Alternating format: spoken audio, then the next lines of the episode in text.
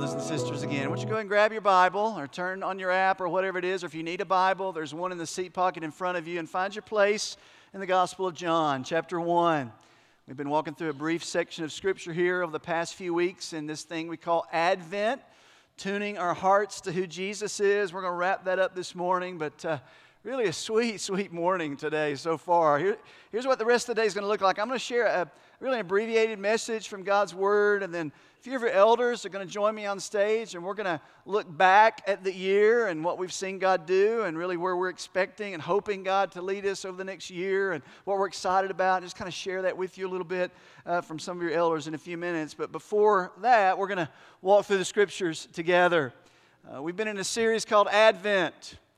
And Advent has been a rhythm of the church for really centuries to, during this time of Christmas, to tune our hearts not only on who Jesus is and what he's done, but also going into a new year to look ahead to the year that's coming.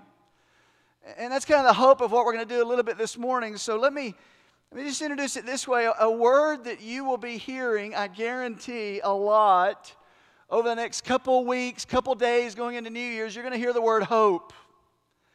And you're going to hear that word used over and over of people describing what they are hoping for going into a brand new year. That's where the whole idea of New Year's resolutions come from. If I can have this New Year's resolution, things will be different a month from now or a year from now. And I'm resolved that things will be different. I'm hoping for this, I'm hoping for that.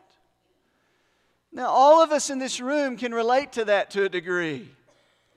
There's something, maybe it's someone, maybe it's a Maybe it's a hope that in the brand new year, your marriage can be healthy again.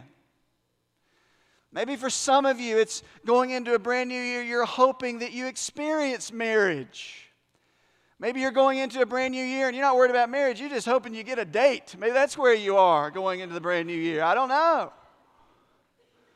Maybe some of you are hoping that job works out that you've been waiting for, or that business finally turns the corner, or Maybe some more serious things, that relationship that's been broken in your life gets restored. Or maybe some of you are a parent and you're hoping that that rebellious or wayward teenager finally comes home. I mean, this room, I know there's a broad, just spectrum of things. Even when I say that, are going through your mind. You say, "Yeah, yeah, that's. I'm, I'm hoping for that."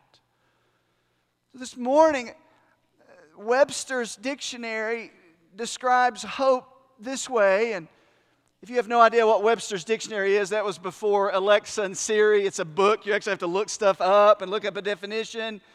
Webster's dictionary defines hope like this uh, to cherish a desire with anticipation or to want something to happen or to be true. In other words, hope, as far as Webster is concerned, is a it's a wish or it's something you really would like to be different than it is now. Now, the biblical definition of hope is much, much more than that, and we're going to look at that in just a minute. Paul David Tripp said, Because we are created in God's image, we are hardwired for hope. You and I, as image bearers of God, we have a capacity to be able to look ahead and to desire for things to be different than they currently are. We have a capacity to look at our own lives or maybe look at the lives of other people or whatever it is and say, okay, here's where it is now. Here's where I would long for it to be. So there's hope. Here's my physical situation. Here's my job situation. Here, whatever it is. But I'm hoping six months from now it will be different. That's kind of the Webster's definition of hope. Now, one of the reasons we do Advent again as a church is not only to look back and be reminded, as we have been for the past few weeks, we've been reminded in John 1 Jesus is the Word. We've been reminded that Jesus is fully God and Jesus is fully man and, and all that Jesus is. One of the reasons we do Advent is not only to look back, it's to look ahead and to remember and to realize from the message in the pages of Scripture, no matter where our hope is or what we place our hope in, the most trustworthy, sure thing you can place your hope in is the person of Jesus Christ and His promises. And we're placing our hope in anything less than that, ultimately, then we're going to go into a brand new year and we're going to be disappointed. So, the big truth this morning that we're going to look at is simply this that Jesus is our only hope. Jesus is our only hope. Now, that doesn't mean that it's wrong to hope for other things, and we, and we do hope for other things. But ultimately, that which we place our future, that which we trust in, is the person and the promises of Jesus Christ. Anything less will leave us greatly, greatly disappointed. So I want to read John 1. That's where we've been reading the last few weeks together. I'm going to read first five verses and then verse 9. We'll give you a couple big ideas, try to be real applicable this morning, and then we'll share some things with you as your elders. So, John 1, you can just follow along. We've been reading this. It says this The Apostle John, writing about Jesus, says, In the beginning was the Word. John reminds us Jesus has always been. He's the full revelation of who God is. And the Word was with God, and the Word was God this Trinitarian reality of God the Father, God the Son, God the Holy Spirit. He, Jesus, verse 2, was in the beginning with God. All things came into being through him. Apart from him, nothing came into being that has come into being. He's the creator, he's the sustainer of all things. Verse 4 In him, in Jesus, was life. Life and that life was the light of men. The light shines in the darkness, and the darkness did not comprehend it or was able to squash it out in any way. Verse 9 There was the true light, which coming into the world enlightens every man. And what I want to do is just make a couple big ideas that are drawn from this. And John in verse 9 here says that Jesus was the true light. And by using that word true, he implies at the same time, is Jesus the true light, then there are plenty of false lights. there are plenty of false saviors. There are endless things that you and I can put our hope in that will always disappoint. There are things that we place our hope that are unreliable sources of hope. So here's big idea number one for you is this there is one true Savior and many false Saviors. Now, again, th- this does not mean, John is not saying here that there are not things in our life that we will hope for. We, we're hoping for plenty going into the new year. But our ultimate hope and sustainer and life giver is nothing less than the person and the promises of Jesus Christ. So the question kind of is this back to us then. So, because we live in a broken world and, and because of our own brokenness, we're very familiar with shattered hopes, right? all of us are very familiar with putting hope in something less than Jesus and it ultimately disappointing us, whether it's a job or a person or a relationship or whatever it is. So the question is it's not wrong to hope in things necessarily, but if we hope in something ultimately that's less than Jesus, we will be disappointed. Let me give you a couple examples. Maybe you're hoping for that great new job that's going to come through, but what if when that job comes through and you get it and you're in it for three months and you realize, wait a minute, this is not all it's cracked up to be? What do you do then? Or what if that relationship that you've been longing for, the one, or that girl that you're just really trying, or whatever it is, you get into that relationship and you realize, wait a minute, this is, this is not what I thought it would be. Or maybe something we can all relate to at Christmas time, right? That gift that you've just been dying to get. And now you've had that gift for three or four days, and the newness and the shine is kind of worn off, and it's just not as exciting as it used to be. These things that we can put our hope in often just are not all that they're cracked up to be. What happens when we spend all that money for our dream home and we realize it just doesn't satisfy like we thought? In other words, what happens in those situations? We realize that nothing less than Jesus Himself can be the object of our ultimate hope. Right? So, the question for us this morning as we continue is very simple, and I hope this reverberates in your head over and over. Going into a brand new year, what is the object of your hope? Just do a little inventory there. And as we're walking through the scriptures this morning, I hope the Spirit of God is bringing some things to your mind to do a little soul searching and a little soul inventory. What is it? Who is it? Where is it? However you want to fill in. What is that going into the new year that I'm, is the object of my hope? we continue on, Paul David Tripp, who wrote really a good devotion called Advent about this last season, he says, about the Christmas season. He says, if you look and carefully listen, this season that we're in, Christmas season, we will remind you where true hope is to be found. That freshly cut Christmas tree with beautiful pine aroma should remind you that you can't put your hope in any created thing. Like everything in creation, the beauty of that tree will fade. It's inevitable that you'll find yourself dragging a dead, worn out tree to the curb, leaving behind a trail of pine needles behind you. People who celebrate with you can't be your source of hope either because if you know them well and they know you well, you know they're weak and needy just like you. Even holiday joy can't deliver because we all know that when the season is over, we'll ultimately return to the realities of our world that we live in. What is the object of our hope? Maybe you can relate to that. When I read that from Paul David Tripp, I thought a few weeks before Christmas, I had a honeydew list and Jennifer, she's getting nervous because she didn't know where I'm going to go with this. So she sent me out. She said, Honey, we need a nice big Christmas wreath to go over our fireplace.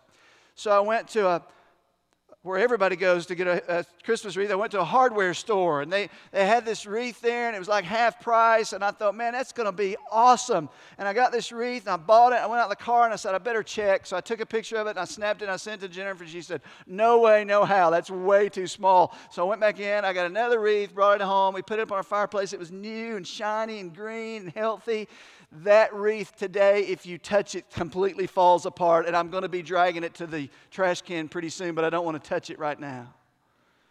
The point is, like Tripp says, all created things wear out. These wear out. Some of these things we put our hope in, we have to remember they cannot be the source of our ultimate hope because they will disappoint. The writer of Proverbs, in great wisdom, says, Hope deferred makes the heart sick, but a desire fulfilled is a tree of life. In other words, we've all experienced from time to time hope in something that just doesn't turn out like we thought, and our heart just is sick over it. So, second truth I want to draw out of this, or the big idea, the, the first one is this there's one true Savior and many false Saviors, but here's the second. This is where we're going to camp for the remainder of our time. Basic, simple reality all over Scripture is this. Beloved brothers and sisters, let's be reminded this morning that true hope is a person the object of your hope that can handle your expectations and fulfill their promises ultimately and perfectly is only the person of Jesus Christ. True hope is a person. Now, when the Bible, unlike Webster's dictionary, uses the word hope, it's different than what you find in Webster. The word hope in the Bible has no hint of uncertainty. In other words, our worldly idea of hope is maybe it'll work out. I hope it'll work out. That's not the idea of the biblical word hope. The biblical hope is absolute, it is certain, it is something absolutely sure yet unrealized. We just haven't experienced it yet, but it's absolutely sure. Let me give you some illustrations. Psalm 65, verse 5. The psalmist says this You answer us with awesome and righteous deeds God our Savior, the hope of all the ends of the earth. Sure, steadfast. 71:5 of Psalms. This is a great psalm. For you, O Lord, you have been my hope, sovereign Lord, my confidence since my youth. Isn't that great passage? To be able to look back over the years of your life and maybe the last few weeks of your life and even looking ahead in your life and say, Lord, above all things that I desire, and I desire a lot, but above all those, my ultimate hope and security and confidence is in you and your promises. Because everything else will disappoint at times. Everything. Matthew 12, 21 says, In his name, the name and character of Jesus, the nations will put their hope. Apostle Paul, 1 Timothy 1 1, he's writing, he says, Paul, an apostle of Christ Jesus, according to the commandment of God our Savior and of Christ Jesus. And Paul says, Who is our hope? Paul says, Hope is not an object, hope is not a thing that you hope works out. Our hope, our assurance for the future can be in nothing less than the person, the character, and the word of King Jesus. That's what we build our life on. And the difference practically for you and I going into a new year, beloved, as children of God, you're building your life on something. And you're either building your life on the rock solid promises of the Word of God and the character of who God is, or you're building your hopes and your dreams for the new year on something that's a maybe and an if and is, sh- and is shaky and it ultimately cannot fulfill all that's promised, no matter what it is. So let me give you kind of a working definition based on Scripture of hope then. Okay, so we saw Webster's definition, kind of a worldly definition. It was the biblical definition, go ahead and put that up on the screen. So here you go. You could define hope like this confident assurance. And that's something to build your life on. Confident assurance of what the future holds, rooted in the unwavering character and promises of God. That's what it means. That's hope. In other words, I don't know how that relationship's going to turn out. I don't know how that job's going to turn out. I don't know what's going to happen with this. It may turn out well, it may turn out awful, but here's my ultimate source of hope the character and the promises of God. That is rock solid. That is an anchor for your soul. That's what we build our lives on. Earthly hope provides a maybe. Biblical hope in the person of Jesus is rock solid, absolute certainty. So, brothers and sisters, what is the object of your hope going into a brand new year? What is it that you are most trusting or depending or longing for going into a brand new year? Now, I want to try to get as practical as I can. I just have a few minutes remaining. So, Pastor Mike, I, I think I get all that. I, hope, I mean, nothing less than the person and promises of Jesus are going to satisfy. Everything else is shifting sand. I get that. So, two questions I want to ask us for real helpful practical application, I think, is this. All right, so what happens in the life of a follower of Christ when they begin to drift from this kind of hope? What happens in my life when I succumb to the constant temptation and you face the constant temptation that my ultimate hope begins to shift onto something lesser than Jesus? Doesn't mean I don't like things, don't mean I don't want things, uh, but my ultimate rest and hope is found in something less than Jesus. What happens in my life?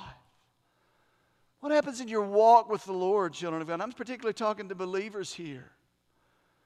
Well, the writer of Hebrews helps us with that. If you want to flip over to Hebrews chapter 6, I'm going to give you a quick illustration of this when our hope shifts to something else.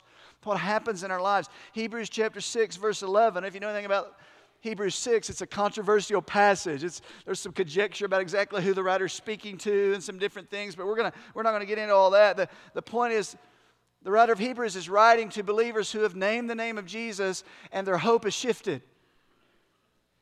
So, so they're Jewish believers. They've, they've come out of the old covenant. They've come out of the, the, the old way of commandments and laws and all of that that they believed is how they became right with God. And uh, they've, they've now become followers of, of Christ and they've begun to drift back toward their old Judaism. And they begin to put their confidence back in all that old stuff is that's how I'm right with God. And the writer of Hebrews is so concerned about the state of their soul you say, I can't even relate to that. What does that have to do with us? Every one of us faces the temptation that our heart begins to shift and put hope in something less than Jesus. All of us. So help us here, writer of Hebrews. Verse 11 of chapter 6 says, And we desire each of you to show the same earnestness to have the full assurance of hope until the end. To them and to us, don't let your hope drift on something lesser than the person of Christ.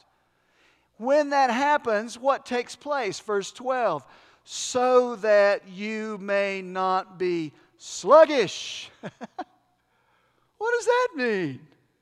Isn't that an ugly word, sluggish? Nobody likes the word sluggish. Here, mark that word in your Bible because here is a real challenge to you and I. The word sluggish, translated in another place in Hebrews, it means dull of heart. It means spiritual apathy. It means complacency for the things of God. It means at best in a circular pattern. It means, it means you're not capable of even listening and learning. You, you sit under teaching, you're in the Word, you're trying to grow, if you will, and nothing's taking place because there's a sluggishness of heart, there's a dullness of hearing.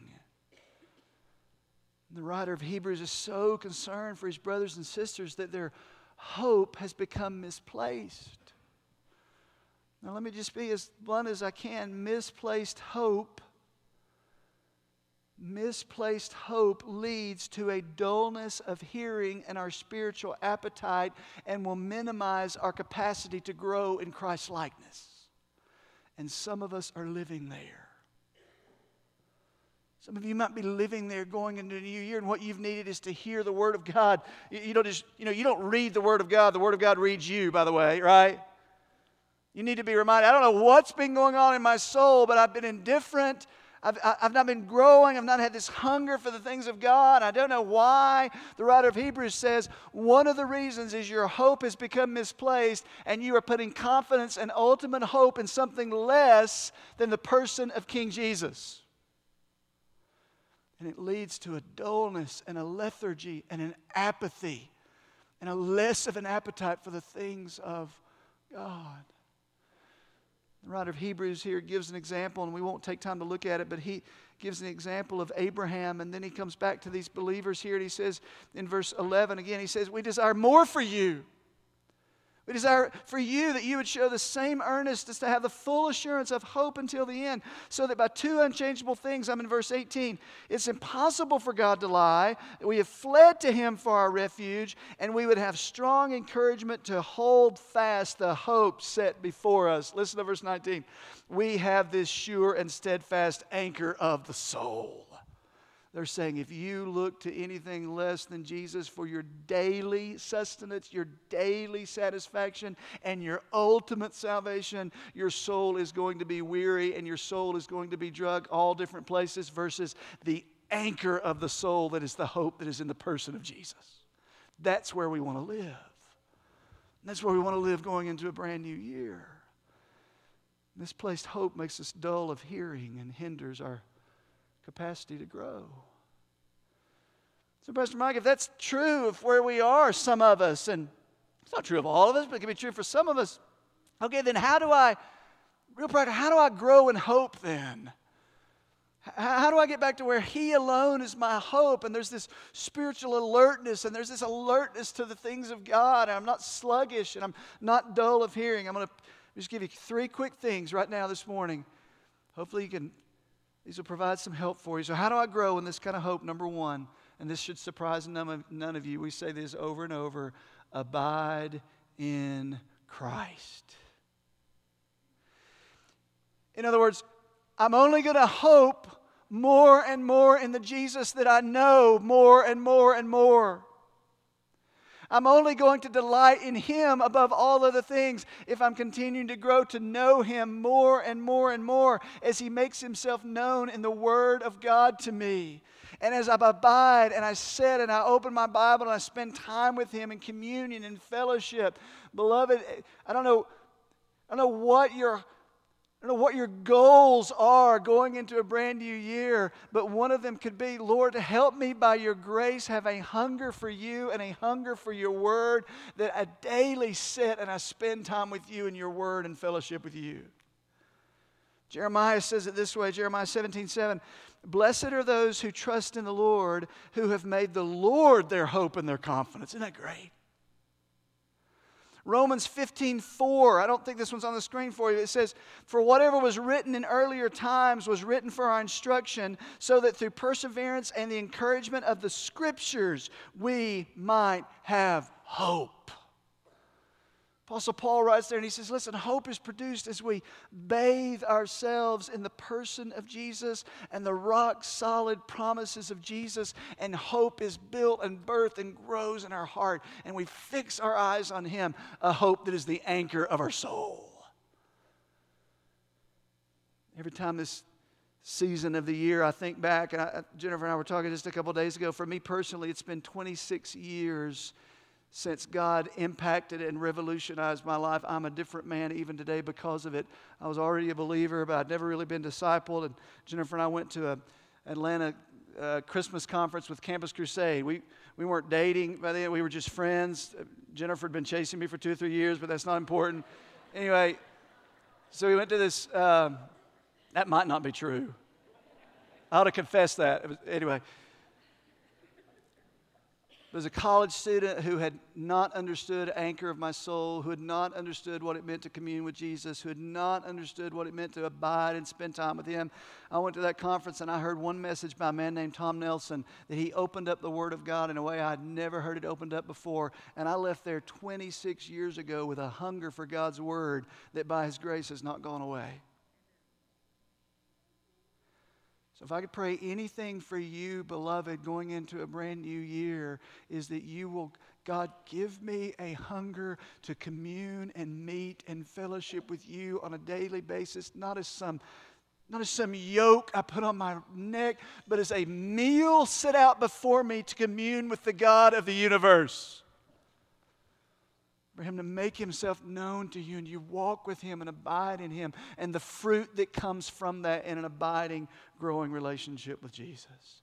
That's one way we grow in this hope. Second way we grow in this hope is this is we connect in community. So pastor mike you say that stuff all the time because it's true your abiding relationship with Jesus in His Word and time with Him is going to reflect in every area of your life. And in the same way, none of us are designed as believers to walk in isolation. When we walk in isolation from other believers, our hope will shift to lesser things. Hebrews chapter 10, I'll just read this very quickly. Same author, same book of Hebrews says this 1023 let us hold fast the confession of our hope. Don't drift from that hope without wavering, for he, God, who promised, is faithful. Verse 24. And let us consider how to stimulate one another to love and good deeds. How do we do that? Not forsaking our own assembling together, as is the habit of some. Here's what the author of Hebrews is saying You want to grow in hope, you want to stay passionate about the things of God, you stay in community with God's people. Because you take an ember out of a burning fire and you set that ember over on its own, that ember that was once white hot, a flame, is going to begin to be extinguished. It was never designed to live on its own. That's us. It's the people of God. So, going into a brand new year, I would hope, brothers, sisters, dads, moms, students, that there's some realization of the importance of the gathering like this of God's people. There's the importance of being in groups with God's people where we're pressing down into truth together. And man, you're able to say going into the new year, when God's people meet like this on Sunday morning, I'm there with God's people. And we'll know revival is broken out when you say, not only I'm there, I'm there on time. How about that? That'd be awesome. Abide in Christ connecting community, just basic discipleship pursuits by grace. And then, thirdly, and this is where we'll wrap up, is, is this. And the team can come on up and just begin to play, and then we're going to move into our elder conversation in a minute. But don't check out on me. Here, here's the third one hope is built and grown and sustained because, or as we regularly rehearse, rehearse the promises of God. In other words, I, just a practice for me uh, on a, on a regular basis is I've got, I don't know, 10, 12 different sections of Scripture that I just keep all over the house. Some are in my nightstand, some are on a mirror, some are in the shower, some are in my pocket. In other words, it's these passages of Scripture that I need to continually rehearse, continually speak truth to my mind about who God is and His unwavering, unchanging promises to the people of God.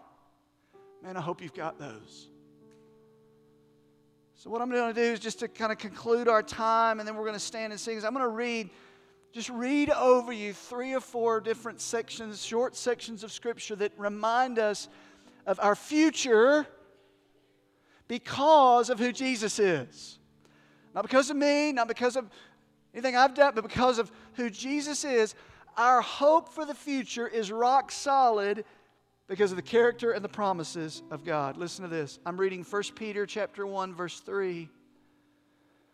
Peter, writing to a bunch of exiled believers scattered all over the world who practically had no material possessions, nothing of earthly value to boast in. And Peter says to these scattered believers all over the world, Blessed be the God and Father of our Lord Jesus Christ, who according to his great mercy has caused us to be born again. And listen to this to a living hope.